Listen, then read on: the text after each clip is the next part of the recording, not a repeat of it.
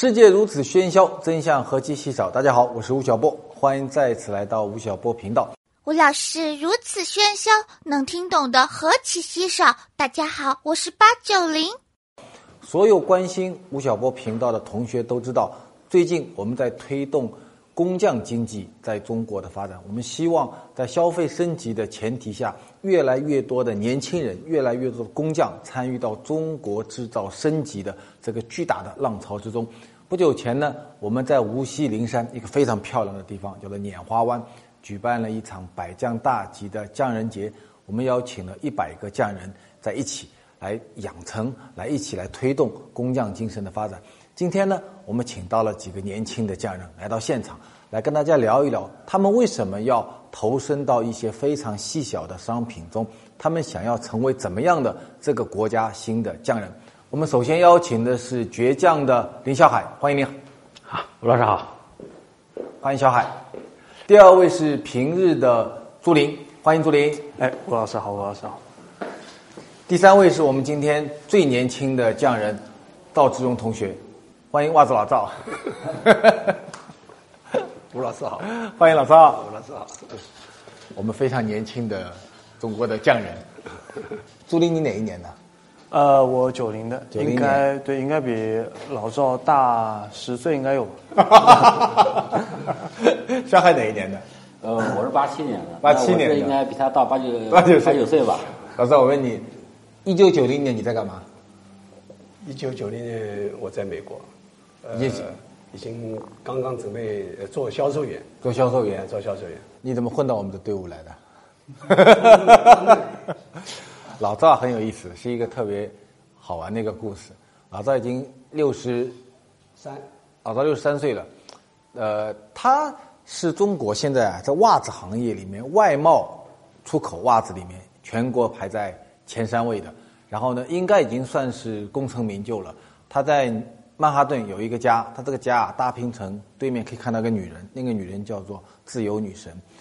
然后呢，去年我们在汉诺威碰到，从此以后呢，老赵有个念想，说啊，做了那么多年的袜子，咱就没有一个自己的品牌，所以老赵说，拍了胸脯说要做一双自己的袜子，起了个名字叫做袜子老赵。先给大家看一下老赵的袜子啊，老赵是袜子还是手套？然后你看老赵的袜子啊，老赵，你看这是老赵的袜子。朱林小孩，你你你你觉得很很很很潮，啊很潮。老赵心里住了一个十九岁的少年。其实你原来可能做的就是那种职业袜啊，老外要什么袜什么袜。然后呢，你现在做一个五零后，要给像朱琳啊、小海啊这些潮人、年轻人做袜子，你觉得心里那个坎儿能跨跨得过去吗？审美那个坎儿，本身我就是本身就是一个喜欢折腾的人，所以呃这个心里没有什么坎，嗯。然后我就到处学习嘛，到处学习。啊嗯，啊，然后认识很多年轻人啊。然后跟他们希望跟他们合作。这是个猴子呃，这个猴子，对哦，对对，这是个老虎，啊，这是老虎啊。对，这呃。是这是一个一个很有才华、得过世界大奖的一个年轻的设计师设计的。嗯，老赵，你在六十三岁的高龄，现在暴露了年龄了。高龄，就开始回过头来，自己来帮年轻人做袜子。你觉得现在自己做品牌的袜子，给中国年轻人做，和你做外贸有什么区别？呃，当然区别还是蛮大的，啊。第一个，我这个呃，在搞智能化工厂，就是如果是自己品牌，就可以实现自动化；如果如果是别人的品牌，就是它的包装一直在改变，我很难实现自动化。嗯，啊，这是当另外一个一个品牌能够传代的啊啊，就是留下的一些东西。老赵的意思呢，就是他原来做外贸的袜子啊，可能一个款式十万双、二十万双，对现在它的生产线已经完成柔性化了。这应该是去年咱们一起去德国对对对汉诺威以后给老赵的一个启发。他现在的生产线啊，可以为林小海同学订十双袜子，十双可以吗？可以，啊，已经能做十双的袜子了。对对，哎，你觉得现在的袜子啊，一一个一双袜子在质量上面有什么差异吗？袜子主要是一个一个舒适性，那你就要好的材料，肯定就比较舒适。嗯。第二个现在就是呃时尚，那么就是要好的设计。嗯。第三个就是一个功能嘛，就是你其实啊，呃，防臭啊。现在中国还有很多男的，就是不是天天洗袜子。对，有呃林小海。所以现在 现在防臭的袜子卖的还不错的，就是。啊，为什么给品牌起一个名字叫袜子老赵？有那么自恋？好像这袜子老赵比较细分吧，啊，比较细分就是呃比较土，所以我设计了一个 logo 是倒过来，倒过来上帝把人造反了，我是这个设计 logo 就是。就老造造反啊。那么我们旁边两位呢是做鞋的，是对。朱林，你你的专业是哪个鞋鞋子学校毕业的吗？我是浙江大学毕业的，啊，嗯，然后后来去英国读了研究生，然后读的就是创业，然后我回来就是接着创业。我们当时最早选鞋的时候，是因为我们自己回国买不到鞋。很多时候，呃，你在国外用过一些产品之后，你就会开始知道，哦，原来好的产品是长这样的。嗯。但是在回国之后，你就会觉得，呃，我想到想要买一款好的产品是多么困难。中国有很多好的产品买不到啊，从电饭煲到马桶盖，你干嘛不去做马桶盖？是我觉得是团队基因问题。嗯，说我父母就是制鞋三十多年了。哦，你等于是家族有个鞋厂。对，但是做的品类不一样。我父母是做女鞋的，你父母有没有让你回家继承那个女鞋的工厂？没有啊。其实他们我我做什么他们不干涉。小孩，你你爸爸也是开女鞋厂的，我爸爸 不是做鞋的，你学什么的？以前？我以前学的是贸易。然后为什么突然想到做鞋呢？人家不管怎么说吧，我现在听懂了。要朱林嗯家里是还是做鞋的，是吧？一路走过来还有点道理。你呢？因为我对于皮鞋的话是有很根深蒂固的情感。那比如说，我第一次穿皮穿的皮鞋是我爸爸送我的。我爸爸送我这双鞋的时候跟我说：“那么小海，你以后要去远方求学了，以后道路就靠你自己了，爸爸再也诱惑不了你了。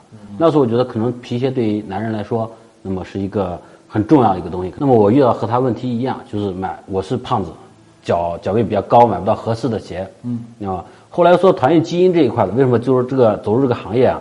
那么我的团队里面呢，有 Ferragamo 的制鞋师，那有包括我们我们是以数字技术切入制鞋领域的嘛。那么有有精算师，有图形设计师你做鞋子是自己建了一个工厂，还是收购了一家工厂？我们收购了一家工厂。你打算怎么样去做手工皮鞋？我们自己研发了 3D 扫描仪，那么我们只需要一分钟的时间即可抓住你的脚步数据，那么和你的手机做一个交互。当你发生定鞋的需求，我们会在公共平台嘛推出很多款鞋。你们看上哪一款鞋之后，一购买完之后，你的脚步数据和这款鞋的鞋楦进行一个一到三分钟一个运算，运算完了之后，我们就可以生产鞋楦了。我们变形过之后，直接下放到工厂。这个是你说的对鞋楦，对对对，它是怎么做出来的？呃，这个鞋楦呢是通过 3D 打印机打印的。3D 打印打出来的。对对对哦对对对，大概六个小时就可以打印出来了。打印出来。对，然后呢，我们这个过程呢，呃，从量脚到最后出来一个适合它脚型的鞋楦，那么我们大概花花了三十分钟时间。那么这样，我们把传统的制鞋领域里面一个月甚至更久的时间，我们把它走完了。嗯，是这样的一个过程。朱莉，你听小海讲完他的做鞋的故事，你有什么感触？其实啊，三 D 打印其实这个技术我们也是用的，呃，但是只是我们跟他用的不一样的点是，呃，我们是尽量克制自己，只做一款鞋，这是我、哦你只做一款鞋，很多时候我们会遇到一个问题，嗯，就是我到底要穿更正式一点的，还是更休闲一点的？我是需要呃出门远行的时候，比如说出门远行一个礼拜，我只能带一双鞋，我会带哪一双？嗯，那我希望用户给我的答案是带我这双，我希望就是减少用户的一个选择的成本，所以我们只会想到什么样是最好的。什么叫最好？就比如说，嗯，我们会想说皮到底是怎么样的皮最好？那我们想到说，哦，爱马仕做皮好，John Lobb 的鞋子的皮好，那我们就用他们的皮。缝线什么的最好，德国 Goodman 的最好，那行，那就用 Goodman。就是我们会尽量想办法去找到这市面上我们能力能找到的最好的产，最好的一些配件，然后把它组装成我们自己的产品。小海，你认为什么是最好的鞋？呃，我觉得现在的呃整个商业模式的转变吧，那么消我们要要做的最好的，我觉得是应该是极大的满足消费者他想要什么东西，我们给他什么东西东西是这样的。我们将选择权交给消费者来选择。之前呢，我们也想过，就是说要做单一款式，但我觉得现在这种传统的制造业批量化生产的话，那么消费者已经不满足了。就为什么我们我们我们我们的鞋很花哨的，很花哨。他说，这个是你喜欢的鞋，这是我们就按照一个客人要求的定制的。那么他说他是在意大利看到一双类似于这样的鞋，他说那个中间鞋面上是鳄鱼皮的大大底，那大肚，完了之后呢，周边是用那个鸵鸟皮来缝制的。这个是鸵鸟皮，对，那个是鸵鸟皮，这个是鳄鱼皮对对对对。啊然后呢，我们把这个理念呢告诉我们的那个从后台上提交过给我们的制鞋师傅，我们制鞋师傅初期给他画了一个，给他看着，他觉得哎是这样的，我马上采购鸵鸟皮和鳄鱼皮给他做了一双鞋。你的这样的个性化定制的成本和大批量生产的成本有多大的差别？这个差别我觉得是微乎其微的。我们用同样皮料去做一双鞋，其实硬性的成本是一样的。可能说，呃，批量化制造的话，它人工的成本可能会低一点，包括它有很多机械加入可能会低一点。但这种不足以抵挡它的，就是普通的成皮啊，在呃制造的过程中，物流仓储完了之后，店面成本、人员等等，这个都不可以不足以抵消的。所以说，我们未来呢，我觉得柔性制造业的话，它一个产品应该相对来说比较价格比较合适的。现在所有做中国制造的朋友们，无论是老赵这样做袜子的，还是两位做鞋的，都面临一个问题：说，第一，去哪里找自己的消费者？第二呢，中国的消费者已经圈层化了，可能不同的年龄、不同的世代、不同的收入，圈层化。你们怎么面对越来越复杂的中国的这样消费市场？京东我们做的不是很好，嗯，呃，就是唯品和天猫做的还可以，嗯，那么继续发展，但是我们更重要的可能会跟，呃，一些，呃，像网易的严选，嗯，啊，因为它是只选择每一个类目里面只选择几家优秀的企业，但是它不允许用你的品牌，是吧？对，它不允许我用用，你愿意吗？因为我的对定义，我是一个，呃，一个一个挖野圈的呃 Intel Inside，啊所以我也愿意。愿意啊。就你其实不希望，冲突这这就这就你希望通过这些互联网渠道来做你的销售。你怎么找到你的消费者？这样的单一、那么极端的一种产品模型？我在国外留学的时候，经常老师经常举一个例子，就是大家要的是墙上的那个洞，我并不知道我要一把电钻。或许我现在心血来潮说啊，我我前面我想变成黄的，我觉得好酷，明年我就不喜欢了。但我希望一款产品它应该是历久弥新的，它应该是就是你把经典的产品做出来之后，希望就是消费者是真的去爱它，是使用它的，并不是只有摆在衣柜上重要场合拿出来穿一下。他的观点你怎么看？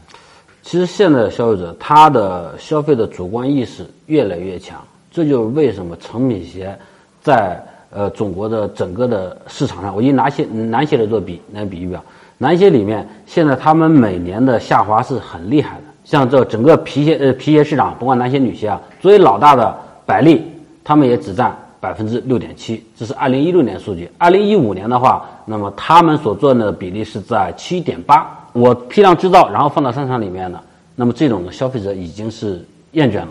那么可能说我我一双鞋，可能说我今天晚上我参加一个晚礼宴，我可能需要一个擦色亮皮的，对吧？明天呢，我可能说去打高尔夫，我需要一个舒适的舒适的软底的，等等，我的需求是是不一样的。另外一点呢，我们可以给他很多的选择。那比如说，我们和我们现在是签约的是意大利的设计师，他基本上每个月会给我们推出那数十款的鞋，那么我们在公众号推推送，那么你看到了你喜欢了啊，你就可以下单购买了。你们两位八零后、九零后做鞋子，呃，凭直觉来回答我，你们是因为热爱它做鞋子，还是因为发现了商业的机会？呃，因为我是觉得，一是因为热爱，就是我是我自己本身是一个物欲很淡的人，但是我希望一件东西我能用它用的足够久，我对它对一件产品我是会产生感情的。比如说，呃，我或者老赵，像你现在的消费男生嘛，他买你一双袜子，他一年的复购率是多少？我们一年的复购率，我们是想说，按照正常情况下来讲是一点二，就每年买一点二双皮鞋。那我再问你一个互联网的问题，就是你、你的获客成本是多少？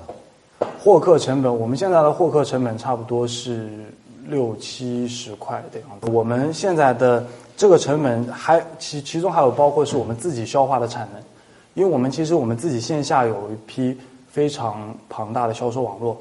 我再问你一件事情，就是，呃，按一千块投入来算的话，你父母做女鞋所赚到的钱和你投入一千块赚到的钱，哪个收入哪个哪个获利高？那肯定是女鞋高。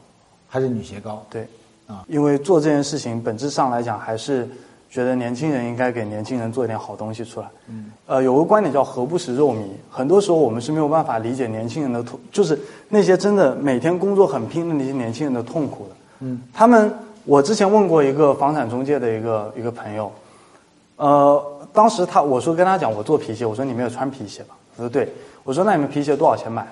他说他说嗯，他说我在学生的时候会用钱比较大，大概会买个两百块钱左右的，现在我这双就八十几块。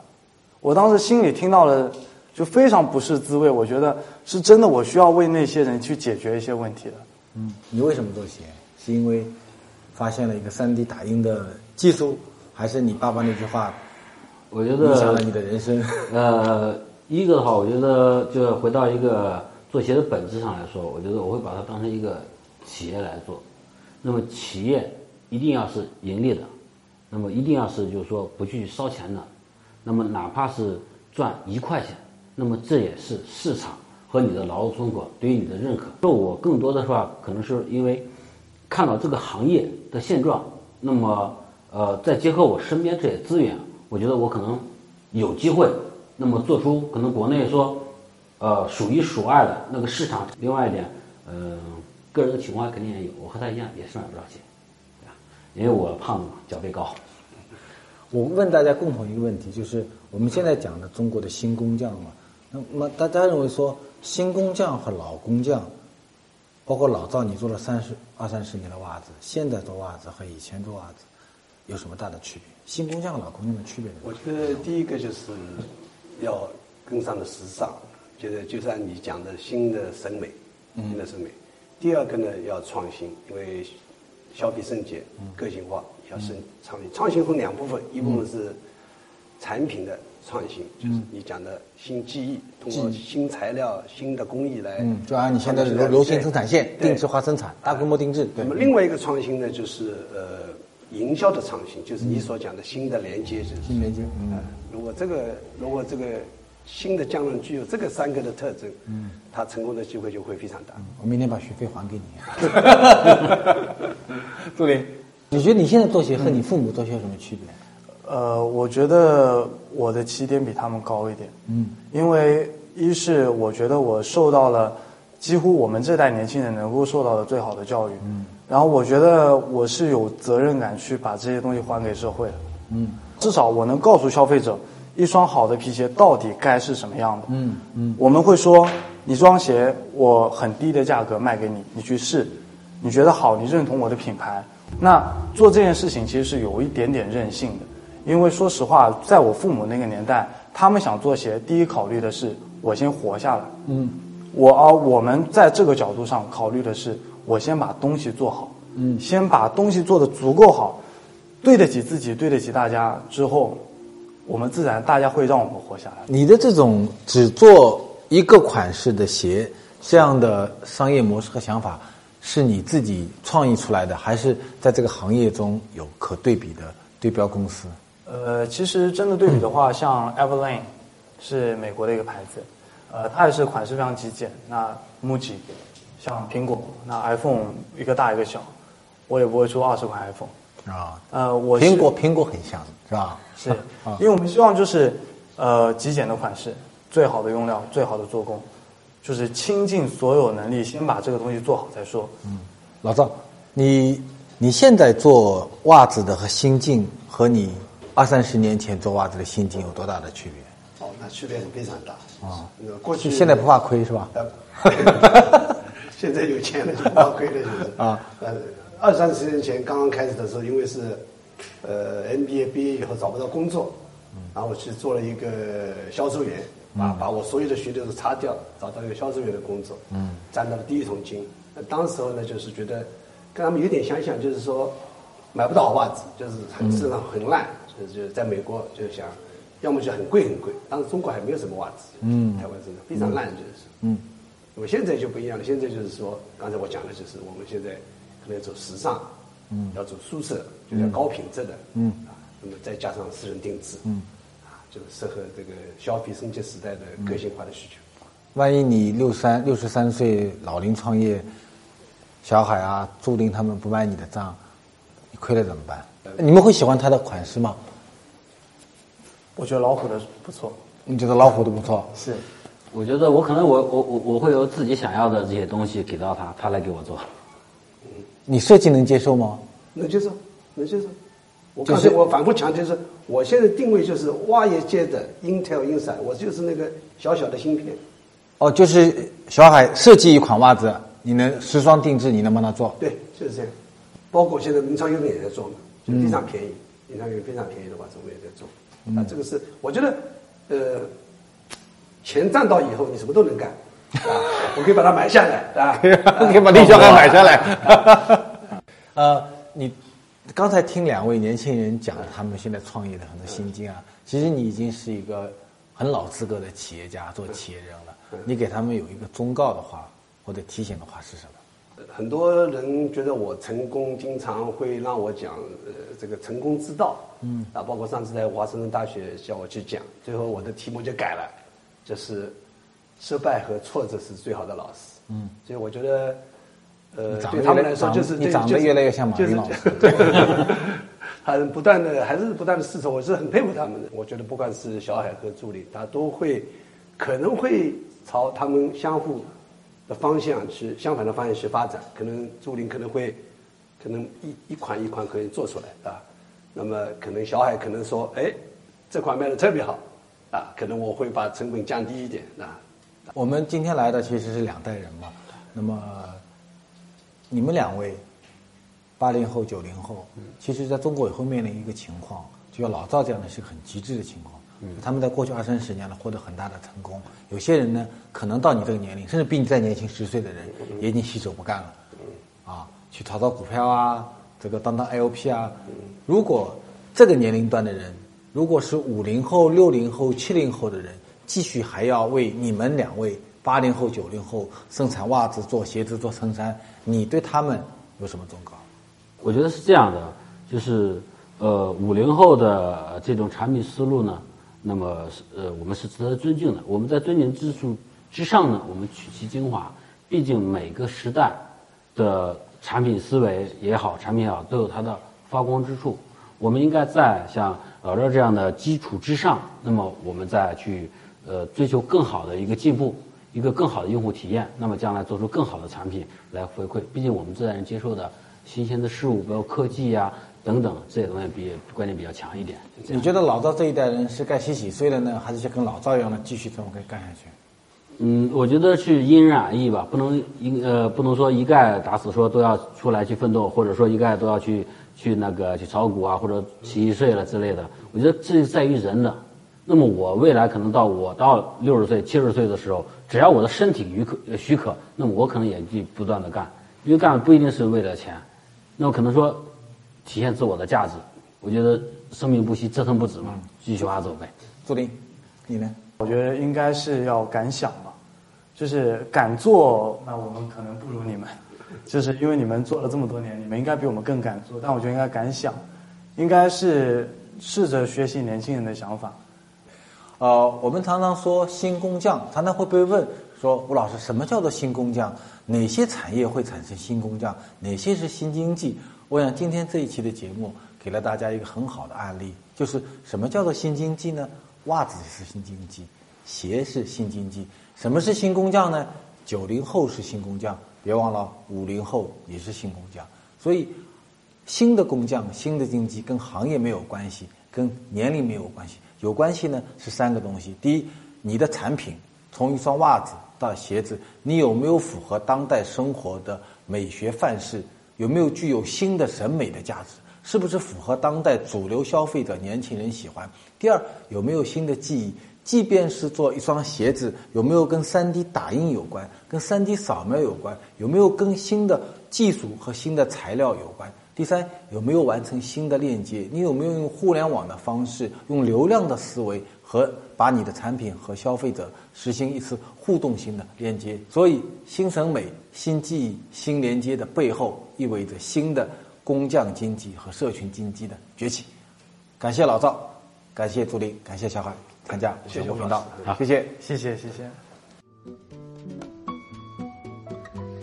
吴老师，令您个人受益最多的工作习惯是什么？我觉得在我的工作中有一件事情是我获益到今天的，就是我在一九九六年出版了我的第一本书，然后我对自己说，我从此以后要每年能写一本书。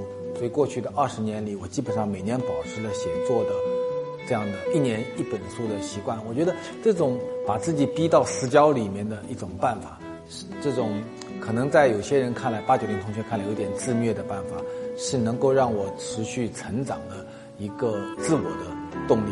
其实每一个人啊，他都有强大的一个潜能。可能我在九六年说我一年写一本书的时候，只是一个非常任性的对自我的一种承诺。但是你坚持下来，你面对镜子，不愿意让自己对自己说对不起，哎，你真的可能还能够坚持二十年。下一个问题也跟坚持有关系哦。吴老师，你有没有什么事到最后坚持不下去了，又是如何调整的呢？